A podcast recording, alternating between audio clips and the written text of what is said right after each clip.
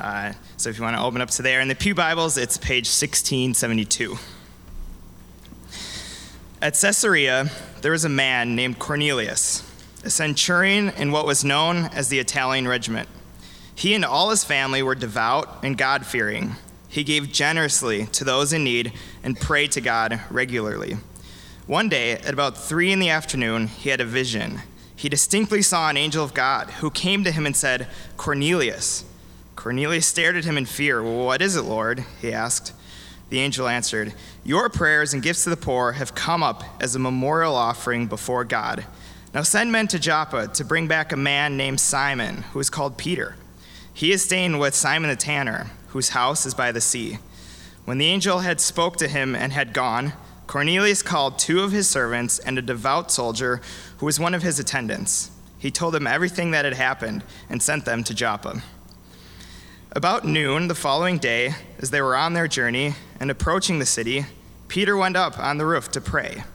He became hungry and wanted something to eat, and while the meal was being prepared, he fell into a trance. He saw heaven opened and something like a large sheet being let down to earth by its four corners. It contained all kinds of four footed animals, as well as reptiles and birds. Then a voice told him, Get up, Peter, kill and eat. Surely not, Lord, Peter replied. I have never eaten anything impure or unclean. The voice spoke to him a second time Do not call anything impure that God has made clean. This happened three times, and immediately the sheet was taken back to heaven. While Peter was wondering about the meaning of the vision, the men sent by Cornelius found out where Simon's house was and stopped at the gate. They called out, asking if Simon, who was known as Peter, was staying there.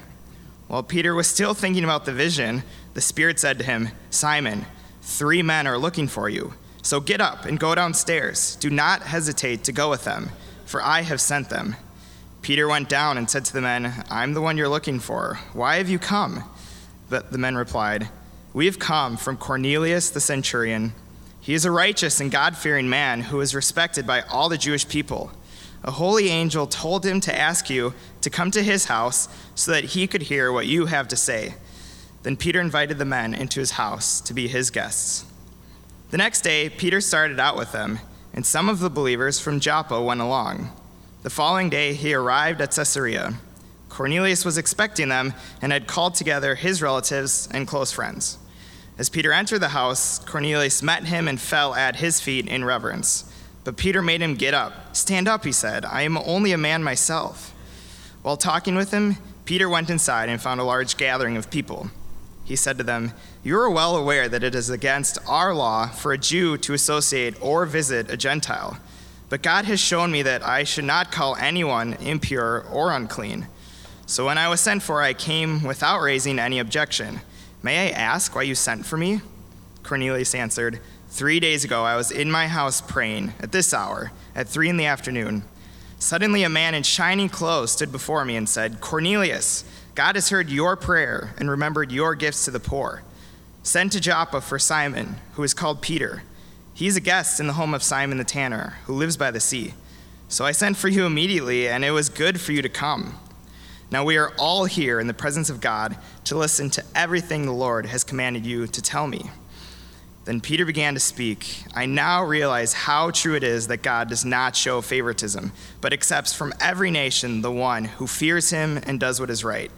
You know the message God sent to the people of Israel, announcing the good news of peace through Jesus Christ, who is Lord of all. You know what has happened throughout the province of Judea, beginning in Galilee after the baptism that John preached how God anointed Jesus of Nazareth with the Holy Spirit and power, and how he went around doing good and healing all who were under the power of the devil, because God was with him. We are witnesses of everything he did in the country of the Jews and in Jerusalem. They killed him by hanging him on a cross, but God raised him from the dead on the third day and caused him to be seen. He was not seen by all the people, but by witnesses whom God had already chosen by us who ate and drank with him after he rose from the dead. He commanded us to preach to the people and to testify that he is the one whom God appointed as judge of the living and the dead. All the prophets testify about him that everyone who believes in him receives forgiveness of sins through his name. While Peter was still speaking these words, the Holy Spirit came on all who heard the message. The circumcised believers who had come with Peter were astonished that the gift of the Holy Spirit had been poured out even on Gentiles, for they heard them speaking in tongues and praising God. Then Peter said, Surely no one can stand in the way of their being baptized with water. They have received the Holy Spirit just as we have. So he ordered that they be baptized in the name of Jesus Christ. Then they asked Peter to stay with them for a few days.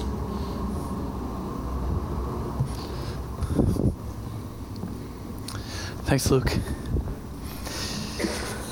Hey, everybody.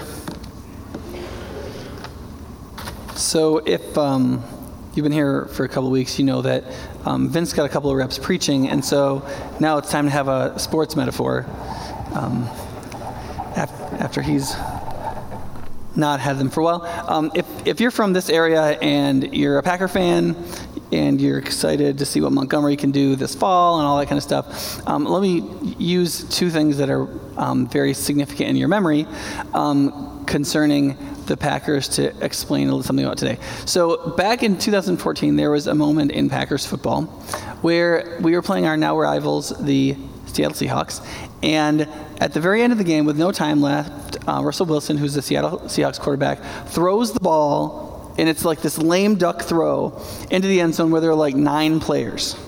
At that moment, a Packer player, Jennings, jumps up and intercepts the ball instead of knocking it out of bounds like a foolish person, right? While he is in the process of catching the ball, a Seahawks player reaches in and grabs it also while he's catching it, okay? And then they fall on the ground and time expires, and one official comes over and says touchdown, and the other one blows that the game is over and the Packers win. Which then ensued this great fury because the, the call was a touchdown. That because the grabbing was relatively simultaneous, both teams possessed it, and if the offensive team possesses it in the end zone, it's a touchdown, they win. And Packer fans all over America heard people say, the rule is very specific. And all the Packers fans said, then it's a terrible rule. Right? The next year, in the playoffs, another close game. It's fourth down. The Cowboys have the ball. Tony Romo throws a fade pass to Dez Bryant, who is probably one of the top two greatest receivers on planet Earth. At which point, he leaps up in the air, catches the ball, comes down, spins around, does a pirouette, falls down to try to score a touchdown. And as his forearm hits the ball with the ball in it, it kind of pops out. And then he rolls over and catches it in the end zone. At which point, he believed devoutly that the question was Am I on the one yard line or is this a touchdown? Woo! But in replay, it was overturned as an incomplete pass.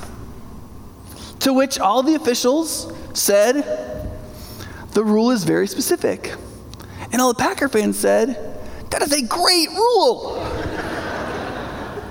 and all the Cowboys fans said, That is a terrible rule, right? And part of how people felt about that, if they were, like most of America was like, Who cares? Um, but for the people who were fans, who favored their teams and loved their teams and feel like they should get a fair shake, they were like they, Packer fans did not feel the same emotional intensity towards these two plays. Like I think of myself as a very objective person. Like I'm the guy in the room where like, you know, everybody be like, "Oh man, we got killed on that call," and I'll be like, "Well, yeah, you know, that was a good play by the Bears," and people be like. Like I'm that guy, and in both cases, I was well, not totally, but in, in, generally speaking, I was like, yeah, I guess that's the right call. But I did not feel as intensely both times. I felt like the I felt like both of them the rule is bad and clearly in a world in which this is a sport the opposite should have happened in both cases. That's how I feel. I feel like the rule was stupid in both cases. But I felt a lot more like it was stupid in September of 2014.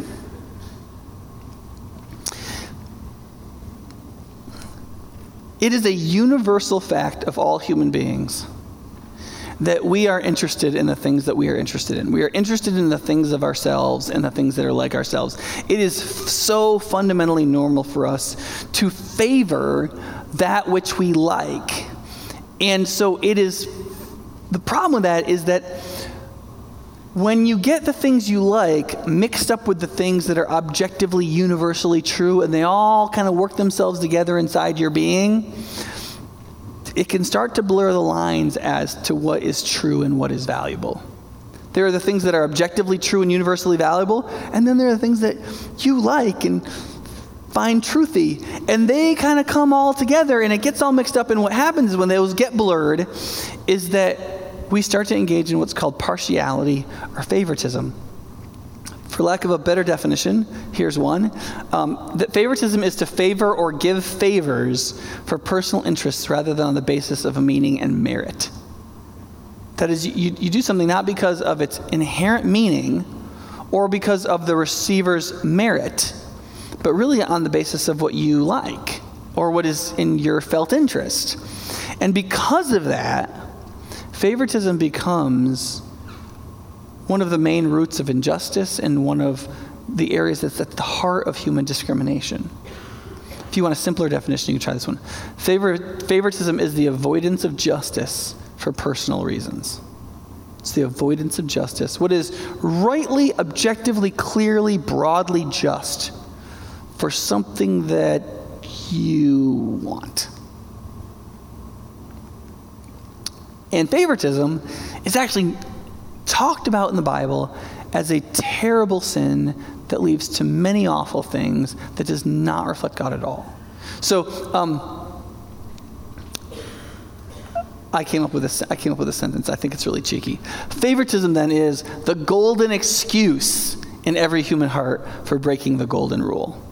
Favoritism is the golden excuse in every human heart for breaking the golden rule. James almost exactly says this in the Bible in James 2 8 and 9. He says, If you really keep the royal law found in Scripture, he calls the golden rule the royal law. Love your neighbor as yourself, which is originally in Leviticus 19, but Jesus quotes it in the Gospels. Then you are doing right. But so what's the opposite of that? But if you show favoritism, you sin and are convicted by the law as lawbreakers, because, of course, all the law is about justice. And any act of favoritism is fundamentally the embracing of injustice for personal reasons. Now, there's two things that, so that we'll talk about this morning. One is the problem, favoritism, and what the Bible says about it and what we should believe about it, and then also how the gospel and how what God has done has frees us from it.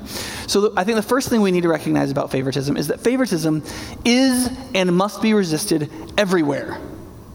Favoritism is everywhere, and favoritism must be re- must be resisted everywhere. It needs to be an active vigilance on the part of all Christians because it is a universal phenomenon. And the reason it is a universal ph- phenomenon is because Favoritism is a manifestation of pride. And pride is always everywhere there's humans and always has to be combated everywhere where it's found. And favoritism often becomes the justification we come up with for whatever we want to do with our pride. It is by definition unwarranted favor. And I one of the things that our pride and favoritism will tell us is, well wait a second unwarranted favor. I come to this church every week and you tell me that unwarranted favor is good. Right? That's what grace is called, right? It's favor that you don't deserve. And now you're like, you can't do favoritism because it's unwarranted favor. And frankly, being a fan doesn't feel wrong. Like, ultimately, you're going to be like, unless you love it for a universal value rooted in God, you can't do it. Like, the next thing you're going to tell me is that I can't like watermelon lip gloss because it finds no universal principle in the character of the risen Christ, which is absurd. I probably could figure out a universal principle in the character of Christ that would validate watermelon lip gloss, but we don't have time to talk about that this morning, okay? The point is is that we are free in our expression of our lives and creativity to do favors to the extent to which they adhere to the character of God. And so if you ask yourself the question like, does this mean I can't do a favor? Or if I do a favor for anyone, that's inherently favoritism and therefore fundamentally wrong? Or can I not even like things for non universal principles? And the answer is, well, just ask yourself two questions. One, does it cause you not to give someone that which justice requires? So let me give you an example of this. And this might be a little controversial, so you could talk about it in your small groups or argue about it over coffee. If you own a vacuum cleaner repair shop, you are the owner, and you need to hire a vacuum cleaner repair assistant, and you have a nephew, and you would like to help out your nephew by hiring him. Can you just hire him? Right? Right? Second example. You are a manager at American Family Insurance, and a job opens up that would be great for your nephew. And your nephew is not the most qualified applicant. Can you hire your nephew? Right? Now, see, generally speaking, I would say yes and no to those two situations. If it's your business and you've created it, it belongs to you, you have no responsibility to hire any particular person, you can do what pleases you in the relationship of this person of your own goods and business. If you are an American family, you're supposed to do what your boss wants, and what he wants is the most qualified person, not your nephew, right? And so, but you could argue that, like, no, wait, you should really just, you could argue about that. But the point is, is you, you the first question you ask is, do I create an injustice and not give somebody what is due them? Injustice, not in fairness. Fairness and justice are not the same thing. Remember, Jesus affirmed in Matthew 20 the landowner who had harvesters come in, and some people worked all day long, and some worked an hour. And he gave the people who worked all day long a day's wage, and he gave people that worked an hour a day's wage. And the people that worked all day long was like, that is not fair. And the guy's like, you are right. You are, but it's just because I told you if you came to work for me for a day, I would pay you a day's wage. And if I want to be generous with my own money with these other people because they have the same expenses as you, can I do what I want with my own money? And the implicit answer in that parable that Jesus tells is, of course he can. So justice and fairness are not the same thing. And when people conflate those two, you should be suspicious. But justice is a wider category than most of us want to think. And favoritism hides sometimes in our narrowing properly of the definition of justice.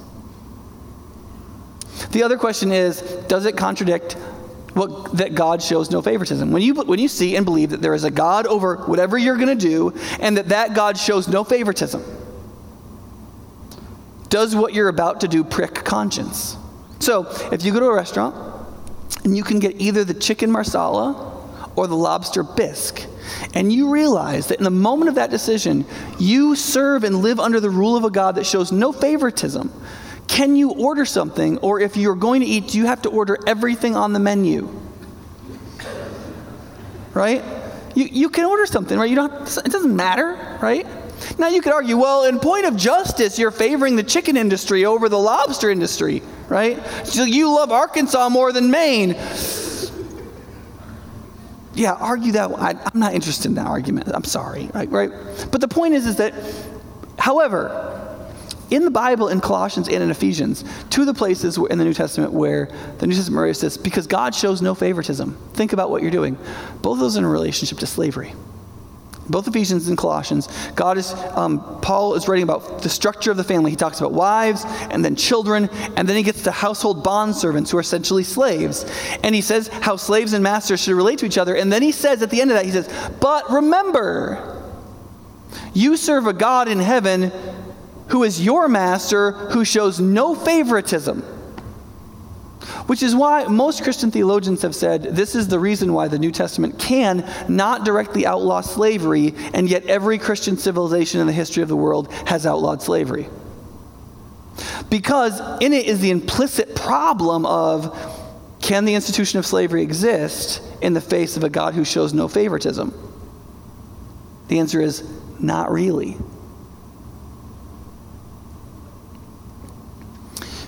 Those are, if, if you ask those two questions and whatever favor you wish to show somebody does not prick conscience, then it's probably within the realm of favor that you're free to show out of grace or, or discretion. But if it does, but you still want to do it, it's probably favoritism. And if you if you wonder about it, that is a great thing to have to talk with with a spiritual friend or a mentor who is not as personally invested in the decision as you are.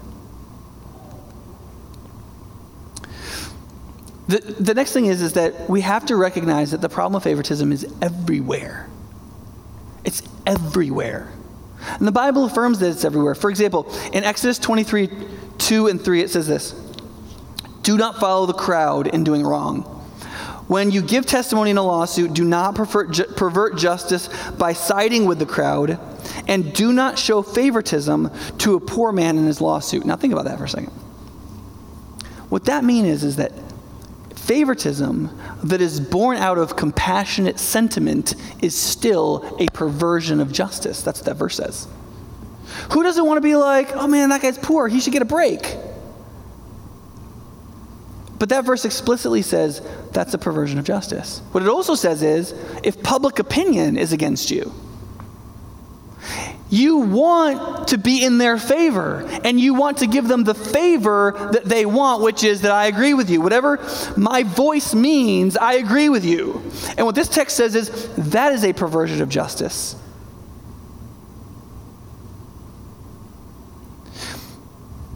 That which we use our voice for has some relative shaping of the opinion of people, which decides what is morally conceivable you can say you don't like this law or that law, but what our laws are are that which is already conceivable in the public mind. And the public mind is the crowd. And when we go along with the public mind instead of saying, no, that's wrong, we pervert justice when we favor the poor. Beyond what their argument elicits, it's injustice. But there's also a verse in um, Leviticus 19 that says this Do not pervert justice, do not show partiality to the poor, or favoritism to the great, but judge your neighbor fairly. So imagine a court case in which you've got a poor guy and you've got like a rich, important guy, and they're arguing in court. And what he's saying is, look, there's a lot of you who'll think this. He'll be like, look, the poor guy's just trying to get by. This guy probably did something. He's got all the power, he's got all the assets, he's got all the lawyers. Like, the poor guy's probably right. This other guy's probably lying. And you would judge that naturally in your intuitional bigotry on the basis of the station of either person. And it's, it comes from human sympathy. It's perfectly natural. It's also perfectly a perversion of justice. Or you might say, well, look, rich people are always getting attacked, and like, you know, he, you know he, there's, there's something to get here, and this guy's probably coming after him, and everybody's sentiment's naturally going to go for the poor, so this, we should listen to this guy. And what the argument is, is like, you should do neither of those things. The fact that this guy is rich or that he's important doesn't matter in justice. The fact that this person's poor and that your, your sympathy goes out to them doesn't matter. What matters is their arguments and the evidence on the basis of which you try to get at the truth as best you can know it, which should demonstrate what is just, which has nothing to do with what they brought to the table in their, in their person or assets. Now, that is, that is not exactly the cultural churn. And yet, if favoritism is found everywhere in our relationship to the public mind, in relationship to the poor, or people that don't have, or in relationship to our sentiment, in terms of our avarice and our desires. If we, if we can't trust our desires to take in, nor our sentiment to go out, what can favoritism not infect? And the answer is nothing. Because pride can infect everything. And so we have to have a certain kind of vigilance to look for favoritism because it's naturally going to be everywhere. Another thing about the problem of favoritism that we have to see with open eyes is that it naturally and strongly clings to culture and culture's signals. I try to explain this as clearly as I can and as briefly as I can. People often believe that people who engage in prejudice and bigotry and racism and those kinds of things, in discrimination, do it simply because they just hate the other person. Okay? Now, that, that may be true, but it is an unsophisticated form of what every human being naturally does, and that is this. Every human being has a certain parameters of values and an order of those values, and they're looking for relative matches in other people. Because when they feel like they think there are relative matches in other people, they can extend trust to that person, and that person becomes part of their functional tribe that they cross utilize to survive in the world and to flourish in the world. And so people go around either either just sometimes just in their intuitions. It's just how they feel, and some people are more mental about it. But there's a certain set of are these values there? Are they ordered this way? Will we naturally agree? If something comes up, will they naturally do what I would do? Is there synergy between us? Is there shared culture? And because we don't know everything about everybody, we will naturally, intuitionally look for markers that tell us that match is there or isn't there. Sometimes those are accurate, sometimes they're not accurate. And some of those things that, that will mark the possibility of a cultural match or non match are race, our ethnicity, our nationality, our language, accepted forms of dress, accepted patterns of speech, accepted uses of money, and so forth. What kind of car you purchase. Like, honest to God, when I was in the South, if I pulled up in a pickup truck, people treated me differently. Here, if I pull up in a Prius, people treat me differently. Because, and it's not because like, oh, well, you got a Prius, you must be rich. It's that's not the reason. It's because when I, if I, have never driven a Prius, so I, I drive a Ford Ranger pickup truck just to spite them here, okay? and I drove a Saturn that got 36 miles a gallon in Florida. Just, I'm just contrary, okay? But the point is, is that it's, and we go, wow, bigotry is bad. Okay, yeah, bigotry is bad, absolutely. But listen, what that, how do you deal with it? What do you do about it? Right? Our whole nation is all aflutter with, like, oh, racism and discrimination. But there's no conscientious discussion of how it endures, why it exists, why it's a positive human adaptation, and that you don't just go, oh, that's bad, don't do it, and solve human behavior. It has to be replaced by something because our brains think fast and they think slow, and they think prejudicial when they think fast, and there's nothing you can do about that. The only thing you can do is have the discipline because of a deeper universal value to say, wait a second, I don't think that. Wait a second, I don't think that. Wait a second, that has to be confirmed. Wait a second, that doesn't work. Wait a second, that's probably right, but because of what I believe about Jesus, I'm going to act like it isn't, and I'm going to sacrifice personally if anything bad happens to me. That's how it functions because favoritism flows through prejudice and the markers of culture because the cultural matching through which we extend trust build a tribe and try to flourish it's a universal human phenomenon. And so human beings when they see somebody dressed like that or acting like that or talking like that or buying like that or getting educated like that or procreating like that or whatever and they go oh that's an indicator they could be part of my tribe or they couldn't be part of my tribe. Human beings have been functioning like that since there have been human beings. It is extraordinarily durable, and it's actually a mechanism of efficiency that your brain uses so that you can get through the day. So, the only thing you can do to stop that is cutting off your own head, okay? Or two, you take the fast thinking and you move it over here and you rethink the slow thinking. And you say, okay, what do I believe? What do I think? It's the area where your brain can function in rationality. And you work through what's valuable, what's true, what's right, what's universal, what God thinks, what Christ has done, and all of this. And you work it through and you work it through. And then you come to worship and you physically do it with your body while you sing it out, while you emote in it, and while you think through the words. And you try to holistically cross wire all those things so that your fast thinking starts to come around. And so that your convictions play over and take control over your reactions. Because favoritism clings to culture and the first indicators people naturally and automatically look for are things like race, ethnicity, language, nationality, and so on. And unless we understand that and understand the dynamics, we cannot go through a process of spiritual discipline, spiritual reformation, or nor can we apply faith in a way that will really change us. We will still just be modifying our behavior to not do the newest thing that we'll get punished for publicly in the modern shame culture we live in right now. But I don't want to just not get in trouble in the press. I want to be a loving person that favors people the way God favors people and who doesn't show favoritism. I could care less what the press thinks of me. Most of the time, when I'm trusting in Jesus rather than functioning in my fast thinking for my own self preservation. Another area where I need to grow spiritually. And then lastly, it's enormously serious. Sometimes we think favoritism, we think of favoritism kind of like a lot of people think about gossip. That yeah, it's sort of bad, but it's like it's like reading People magazine. It's like a tantalizing minor venial sin, you know?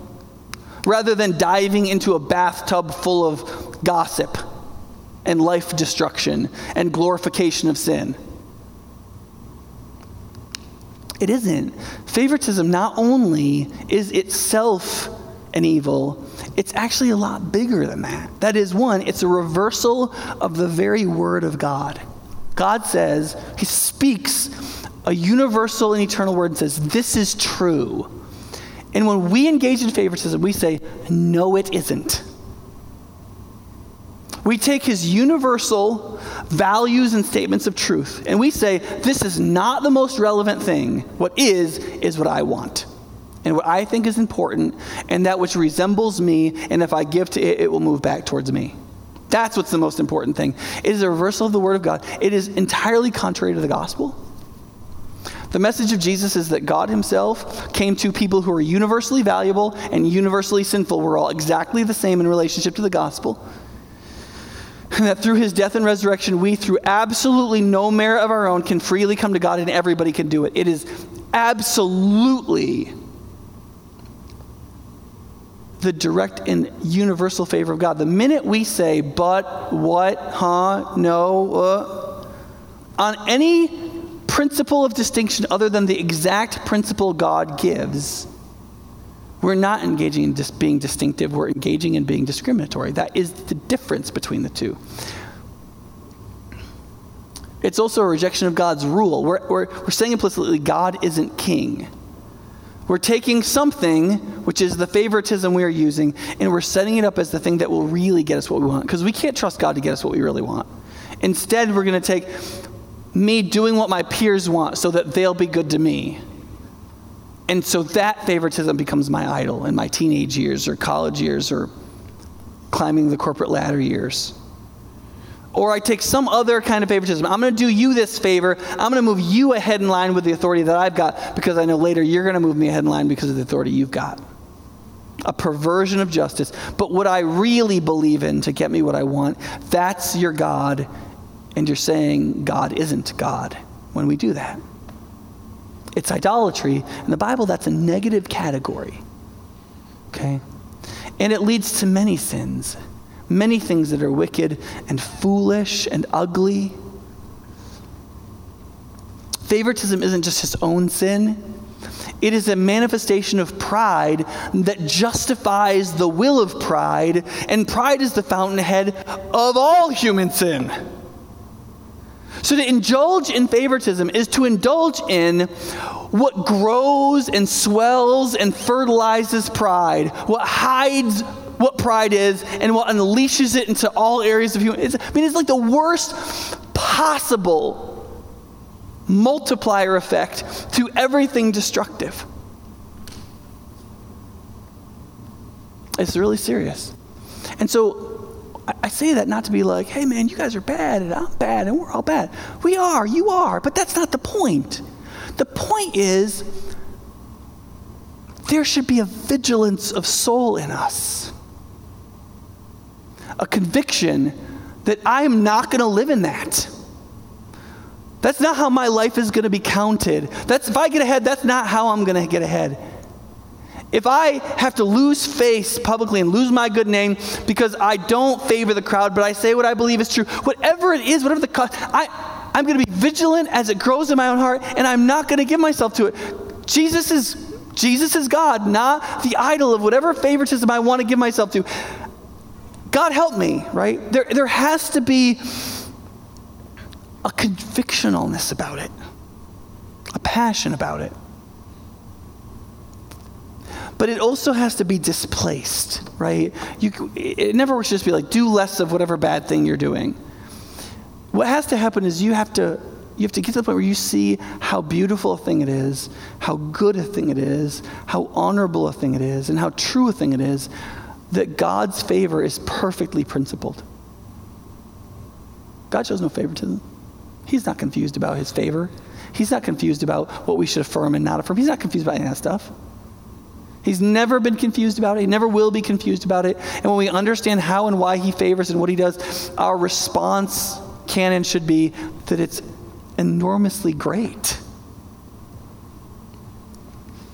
And this comes up a number of times in this passage. For example, in 34 and 35, Peter began to speak. He says, I now realize how true it is that God does not show favoritism, but accepts men and women from every nation who fear him and do what is right. And I know a lot of people, especially if you're more secular um, or skeptical about Christian faith, you see fear him and you're like, oh, so there it is. Like, you got to fear this. Like, oh, God. What?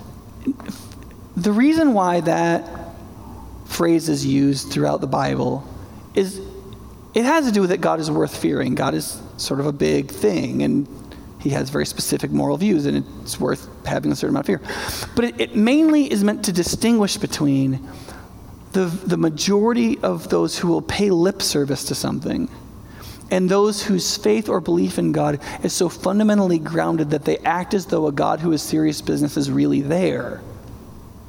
That's really what fear him means in most contexts in the Bible. It's not in most contexts it's not specifically reference fear. It's a reference to faith that makes a difference. It, it, it's a reference to faith that actually really actually really really actually and actually really functions as though God is actually really really actually really there. And that distinction has to be made when speaking to human beings if you've had any experience with human beings, saying they believe anything.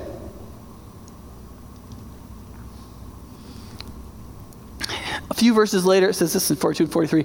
He commanded us, that is, the risen Jesus commanded us, Peter and the other witnesses, to preach to the people and to testify that he is the one whom God has appointed as judge of the living and the dead. And all the prophets testify about him that everyone who believes in him receives forgiveness of sins through his name. That is, the way God extends forgiveness and saves all people who trust him is by means of the death and resurrection of Jesus that every single person who believes in him receives forgiveness of sin. And, and what you see there is one of the most fundamental things that every Christian needs to recognize. And it's very difficult in a culture that calls all distinction discrimination. That you have to be able to stand there and see that God is a God who does not discriminate and then yet holds distinction. It's one of the reasons why there was a Jewish law at the beginning of the Bible in the first place. Two places in Leviticus, God says, You must hold the distinction between this thing and that thing. You have to be able to see that there's a, there's a fundamental unity to everything, and yet there are things that aren't other things. Good is not evil, high is not low, truth is not false. And that there, within the expansive universalness of God, there's also fundamental distinctions that he makes about the nature of reality. And so here, both these are clear. Paul, or Peter says, I see now that when I preach the gospel about Jesus, it really is for everyone. And I didn't realize that before. Not really. It's for everybody, every tongue, tribe, nation, people, anything. And at any point in their life. Because, because the dynamic is forgiveness, not being more good than bad or something, it means that no matter how long you may have been terrible or unfaithful or hypocritical, or how long you may feel like you've been faithful, ultimately what this comes down to is whether or not we turn to God in faith and faithfulness right now and receive a free forgiveness that comes from Jesus. So the undiscriminatory nature isn't just broad in terms of all nations, peoples, genders, races, etc. It's also no matter where you are in the in the process of your life wherever you are in the process of your life, or whatever kind of life you have within the distinctions of creation, the gospel is for you. And yet, the forgiveness comes on condition of faith That's the distinction. What distinguishes all humanity is not whether they're Jewish or Gentile, not whether they're male or female, not whether they're nice or not very nice, not whether they're American or non American, not whether they were born in this century or centuries past. It's none of those distinctions, but there is a distinction, and it is a distinction that is not discriminatory because it's a distinction that all people have access to, and that is faith.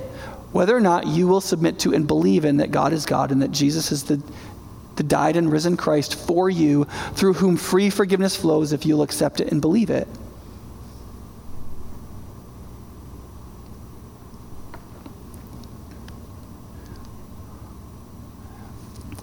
Not only are God's principles of favor perfectly principled, and therefore not discriminatory but still distinctive, they've always been that way. God's perfect principles are perfectly consistent. In fact, it says in that passage in Acts that not only did Jesus say what Peter's saying, but he said, and all the prophets testified to this. That is, all the Old Testament, the two thirds of the Bible that precede the New Testament, it all says this. In fact, if you go to the Bible, it's really clear. The, the Bible starts with who? Which, which humans? Adam and Eve come first, right? Right? Because the Bible starts with the first human beings, not the first Jews. Why? Why not start with Abraham? It's a Jewish book, right? Why did the Jewish Torah, the first five books of the Bible, which was the Jewish law for the Jewish people to fulfill the Jewish promises, why doesn't that just start with Abraham? It starts with Adam and Eve because Adam and Eve are the first humans. Because the story of salvation that flows through the whole Bible is for all of humanity. Even when you get to the promise to Abraham, the second great chapter starting in Genesis 12, especially through till about 18, there's this promise given to Abraham that's going to make him distinct among all the peoples of the earth. But even in the first giving of the promise, what does it say? You're going to be a blessing to who? Just your lineage? No, it says to all the peoples of the earth. As you move through the Old Testament, you get to the last of the big prophets, Isaiah, and the last 10 chapters of Isaiah is how this Messiah is going to come, this anointed Jewish Savior who's going to fulfill all the Jewish writings and it says, and yet it's too small a thing that you would only save the house of Jacob, that is the Jewish people, but all the Gentiles. It says, even the people in the farthest distance, the phrase Isaiah uses, the islands, the furthest little Micronesian islands, uh, uh, everyone to the very ends, all of them are going to be invited to this Savior. And then, even as Peter thinks about this over the years, think about this for a minute. This happens a little while, maybe even a couple, a few years after Pentecost. But in church tradition, the reason why Mark's gospel, the second gospel in the Bible, is accepted as authoritative is because church tradition says that Mark and Peter were very close traveling companions, and the content of the gospel of Mark is mainly ascribed to Peter as the main primary witness. And so Peter has this experience, and he's, he's working with Mark on his gospel years later. And there's this place in Mark's gospel where Jesus all along has been showing that he's the Messiah to the Jews. And it's before, it's it, at, at, in Mark chapter 8 is where there's this realization that he's the Messiah, and then he starts explaining that he's the suffering kind, not the conquering kind. But right on the cusp of that, right before he's confessed his full Messiah, and while he's explaining that he's the suffering kind, right on that cusp, Peter explains to Mark as he writes this gospel how Jesus actually taught all the stuff in Acts 10 already. There's this argument in chapter 7, which is one of my favorites because shrimp is one of my favorite foods, where the disciples are coming to this place where there's other like Jewish leader guys, and they don't like wash their hands in this little basin, right? And the, the, the, Pharisees, who are these Jewish leaders, go, Why don't your disciples do the ceremonial washing? Now, no, in the text, if you read Mark, uh, you should Read later today if you want. It explicitly says it's a ceremonial washing. That is, they don't come back from the marketplace to eat, and because their hands are filthy, they actually get in there with soap and water and scrub like they're going into surgery. That's not what happens. What happens is, recognizing that they were just in an area with a bunch of unclean Gentiles of another race, and they're now coming back among the safety of the, their own Jewish people, they do a ritual cleansing to recognize before God that they're back in the cleanliness of the Jewish people. It's a ceremonial washing. And so you know, all of Jesus' nose pickers come up to the table, and these guys are like, "What the heck is going on?" Right? And they're like, "You should be doing this," and and they're like, "You know, we've got," and it says right in the text, Mark goes, "They had they had all kinds of rules: how to wash a kettle, and how to wash a cup, and like all these special washing rules, right? That aren't in the Torah in the in, the, in God's divine law." And so Jesus, like, first he says, like, "You guys are unbelievable hypocrites," and he gives an example, and then he says, "Listen, it's actually not what comes out of what goes into a person that makes them unclean." It's not their dirty hands touch food and then they eat it and now they're unclean. It's not that some Gentile brushed up against them and now their whole body's unclean and that if they touch the bagels, like everybody who touches the bagels is now unclean. That's actually not how it works. Here's how it works our hearts are full of sin, a selfish, raging, indifference to or hatred towards God, in which we do all things for and to ourselves, and those things come raging out of us. The bagels go into our stomach, and then he goes, and then out of the body. But out of our heart, he says they never enter the heart.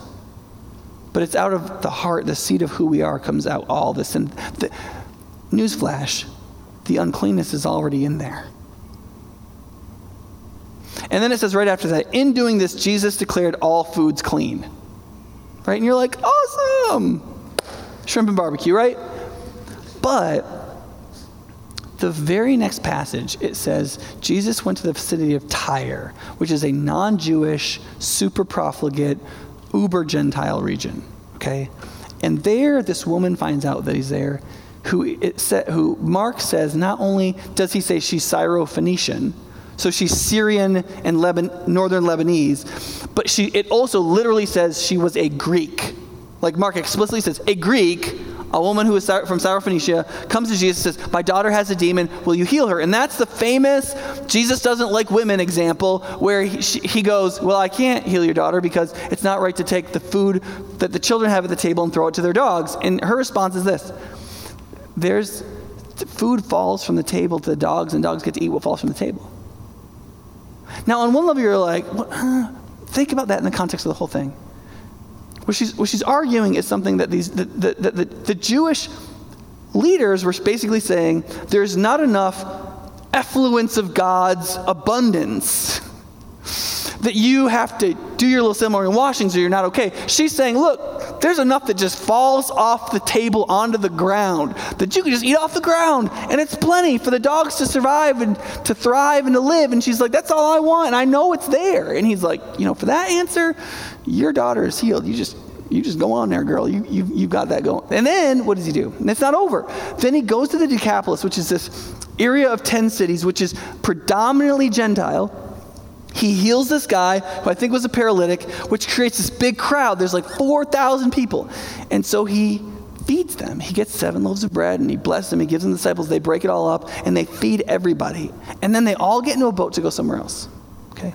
And then Jesus says, You need to be careful about what the Pharisees are like. Or he says, the yeast of the Pharisees. That is, there's something that's gotten in there that churns and grows. That remind you of any sin we've been talking about? And then they go, wait, are you're saying this because like we don't bring enough bread? And Jesus goes, no. Oh, guys, come on, come on, come on, come on. Okay, let's go back because just a few chapters he feeds 5,000 Jews, right? He goes, go back to when I fed the 5,000. He said, what happened? How many bas- big basketfuls did you pick up after I broke those loaves? And they go, 11? 11 or 12, I can't remember. He says, okay, and I, we just fed these people, and there were 4,000. And how many, there were seven loaves. How many basketfuls, big basketfuls, did you pick up of just extra pieces? And they go, seven. Get it? Food that falls from the table. How many extra pieces did you pick up? Right? And he goes, and then he doesn't explain it. He just says, Do you still not understand?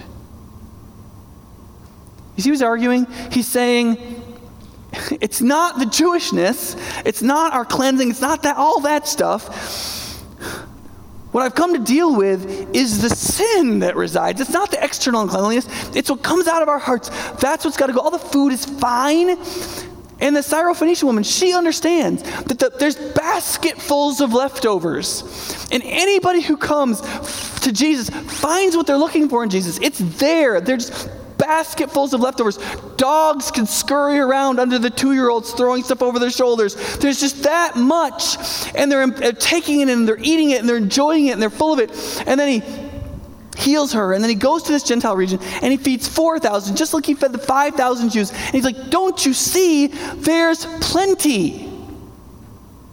And do the Jews have a favored position? He fed 5,000 of them. There's 11 basketfuls of overflow. But every Gentile of the 4,000 of them came. Everyone ate. Everyone ate enough. And there were seven basketfuls left over. Why do we want more weight? There's just so much. And then he says, right, don't you understand? And in this passage, in Mark 10, uh, John, not Mark 10, Acts 10, how many times does the sheet come down and go back up? And God goes, kill and eat. And Peter goes, I'm your son. And he goes, don't call anything I have called clean unclean, or anything I've called pure impure. And then it goes up, and then he does it again, right? How many times? Three times. There's only one other time in the Bible where Jesus says anything to Peter three times. Do you know what it is? It's in John 21, where Jesus says, Feed my sheep. Feed them, feed them, feed them, feed them, feed them. There's plenty, there's plenty, there's plenty. The feet, don't you understand? Don't be like the Pharisees. Don't discriminate. There's one distinguishing principle. Will they come to Jesus? Will they submit to the reign and rule of God? Will they come to Jesus in faith and live it out in faithfulness? That's it. It's transcultural, transnational, trans race, trans everything. It can go anywhere among any people in any way. It's one of the reasons why the, the cultural law was retracted and the gospel was sent out as simply as possible so that the gospel could go into any culture and revolutionize and transform that culture still as its culture. It's one of the reasons why Christianity looks entirely different when you go other places in the world, whereas Reformed Judaism doesn't.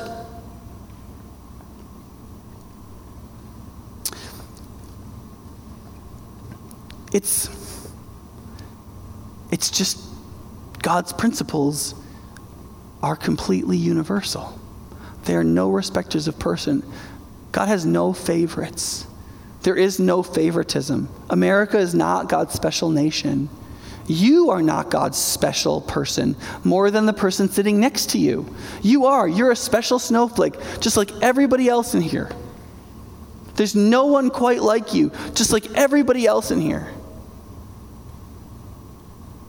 and the same non favoritism of God, but yet this enormous abundance of His favor is there for us. It's there for all. And we're just supposed to like dump it out on people and pick up basketfuls and fling them around. There's a process to it. One of the things that, oh, before I do that, just really quick, it's really important to recognize what are the things God favors. What are the things that, if we align ourselves with them, we will favor things the way God. It's the one, the value of His own glory. God values everything exactly the way it should be valued, and the most valuable thing that there is is God. he values His own glory supremely because he should, because it is the most valuable thing that there is. That people would see him and know him for who he is and respond to him for what he's like. And all of that is extraordinarily valuable to God because it should be. And also the value of every human being, not because of you're good at math or because you've been a good boy or girl or because your family's. None of that matters. It doesn't matter your race is how old you are, whether you're good looking or not. The only thing that matters is, is that as a human being, you bear the image of God. That is the most valuable thing about you, and it's entirely ubiquitous among, among all humans. Every human has it, period. And he values that. He values real faith. Not lip service, but real faith. Faith that actually does something in people. And he values faithful obedience. And he supremely values the Savior and the work he has done through his death and resurrection to offer forgiveness and the favor of God to every one of us continually. Now, this is usually a process. Remember what I was saying about thinking fast and thinking slow and how we look for these cultural indicators? That's how everybody, everybody functions. That's just like our, our psychological, sociological biology. But listen, because of that, it's kind of a process to continually combat and be vigilant toward and root favoritism out of our lives. And if you look at Peter, it's even a process for him and for the Jews that were with him in this place, right? So, like, at the beginning, God shows up, he says, Listen, this is the way it is. And what does Peter do? uh-uh. Like he thinks God's tricking him or something. He's like, hey, here's a coconut shrimp. You know you want it. He eats him. He's like, I got you. Like that. I mean, Peter's a little like, oh, are you sure? You're just testing me, right? And so it takes three times for him to be like, okay, okay, I'll kill and eat. Okay, right? But he's still not really into it. So when he shows up at Cornelius' house, he says, listen, I'm here. And God showed me that whatever he calls clean, anybody he calls clean, I shouldn't call unclean. So here I am. What do you want? Right?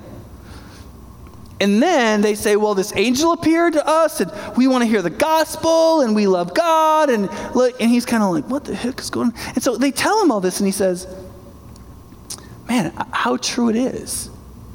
I realize that God shows no favoritism. And then he shares the gospel, and the Holy Spirit comes on them. Him and all the other Jewish Christians are astonished that the, that the, that the Holy Spirit falls even on the Gentiles. You know, here's one of the things that's funny about this passage, okay? So Cornelius is from what group of people? He's from the Italian regiment, right?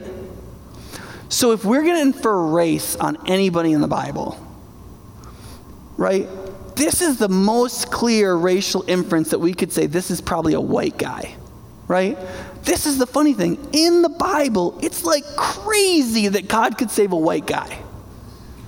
I mean, they're just, these people are like astonished. They're like, oh my gosh, this white guy from Italy loves Jesus. This is crazy. And God is giving him the Holy Spirit. Like, we can't, now we can't stop him from becoming a Christian. God like already made him one. Now we got to keep him. Right?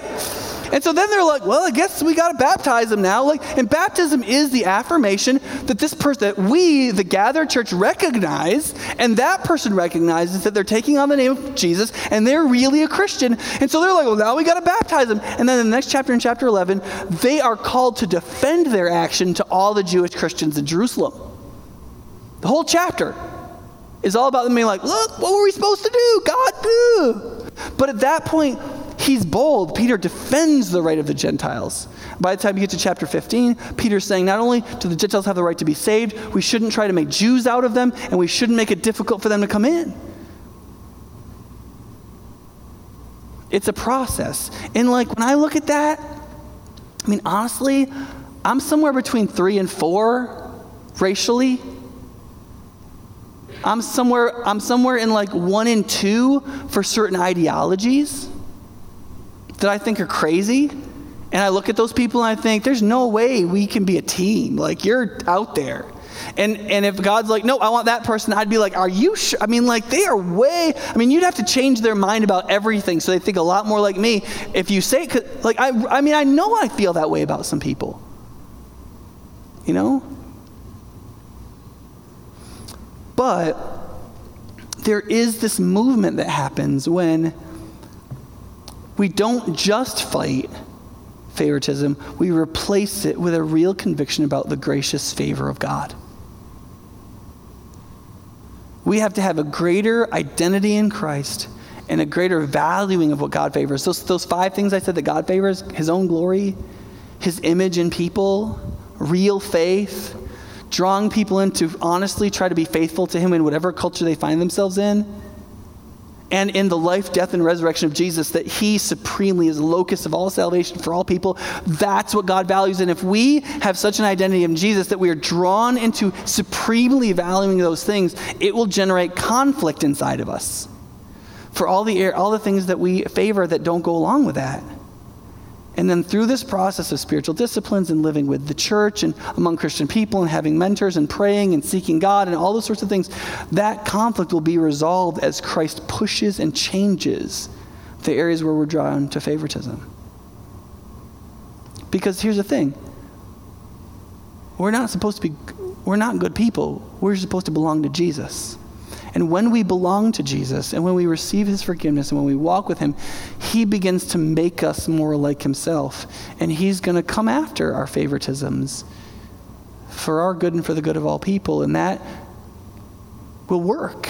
And that'll produce an enormous amount of joy. And it will make the gospel glorious in the eyes of people. And it will really help people around us. And we have the opportunity especially in a culture that is so racked with an inability to really get to the point of deep community beyond cultural markers, beyond race, beyond ethnicity, beyond language, beyond those things, to really become one together.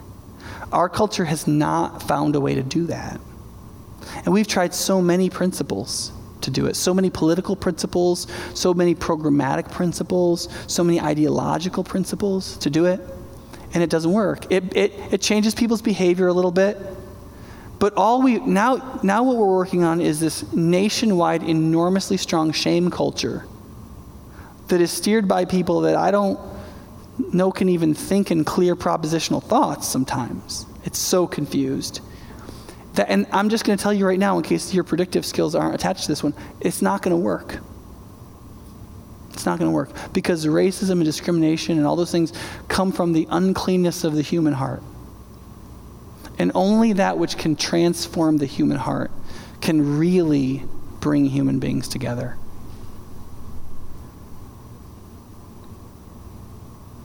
Let's pray. Father, um, we pray that you would show us what it means to see Jesus, who was himself an ethnicity, because every human has one, himself a gender, because every human has one, himself a certain height and wore certain clothes and all those particulars, but he was committed to the universality of your favor. To anyone who would put their faith in you and follow you, and anybody who would turn to the work of Christ, and anybody who would recognize that you are glorious and worth are worth reverentially fearing in that they would live as though they believe in you and to see the real value of every human person around them, undistinguished by race or gender, ethnicity or language or any other divisions of the thousands of divisions that we create in our favoritism. I pray right now, Father, you would help each one of us to see and identify favoritism functioning in our lives. That you would right now help us to repent of that favoritism. That you would help us to interpose and replace it with your own favorous, gracious principles that are perfect and consistent and that inside of us, over time, you'd move us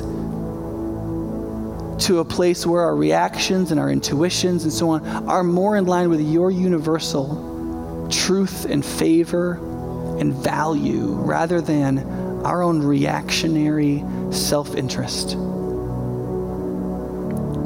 I pray that anybody here who hasn't put their trust in Jesus for those things, I pray that seeing what favoritism does to people and what will do to them, that just that would be enough for them to run to you right now in their own mind and heart and to ask you in and to ask you to forgive their sins and ask you to be their king and God, knowing that you will do the miracle of regeneration inside their hearts and minds. Your Holy Spirit will fill them and that they will belong to you and you will take them through this process to become what we don't can't even dream right now. I pray these things in Jesus' name.